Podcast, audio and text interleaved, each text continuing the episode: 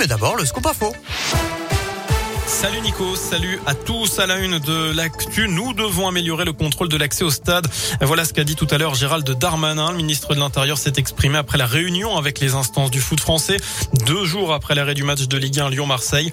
Pour l'instant, pas de décision prise pour éviter les débordements dans les stades. Une nouvelle réunion est prévue dans 15 jours pour formuler des propositions au Premier ministre et éventuellement changer les règlements. En attendant, l'homme qui est accusé d'avoir jeté une bouteille d'eau sur la tête du Marseillais Dimitri Payet était présenté en comparution immédiate en début d'après-midi.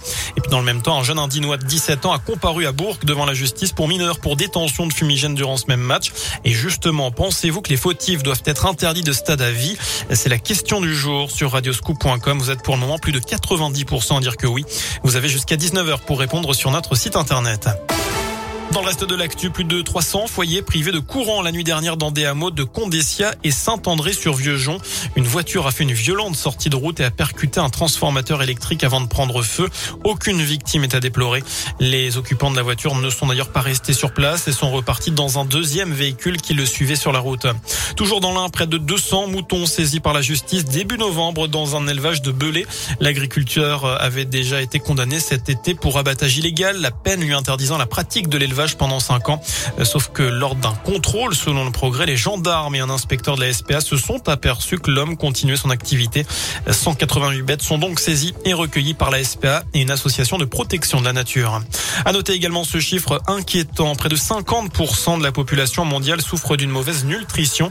C'est ce que dit un rapport publié aujourd'hui. 48% des humains mangent actuellement trop ou trop peu. 150 millions d'enfants de moins de 5 ans souffrent d'un retard de croissance. Plus de 40% des hommes et femmes sont en surpoids ou obèses. Ça correspond à plus de 2 milliards de personnes.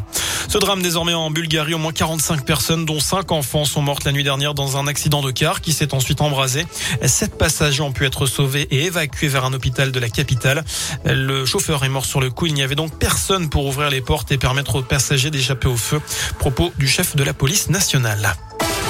On passe au sport côté terrain du foot. Lille ce soir en Ligue des Champions, cinquième journée de la phase de groupe. Les nordistes qui jouent contre les Autrichiens de Salzbourg à 21h. Et puis chez nous, on notera la belle initiative d'Anthony Ribelin. Le numéro 6 du FBBP euh, se mobilise pour les Restos du Cœur qui lancent leur 37e campagne hivernale aujourd'hui.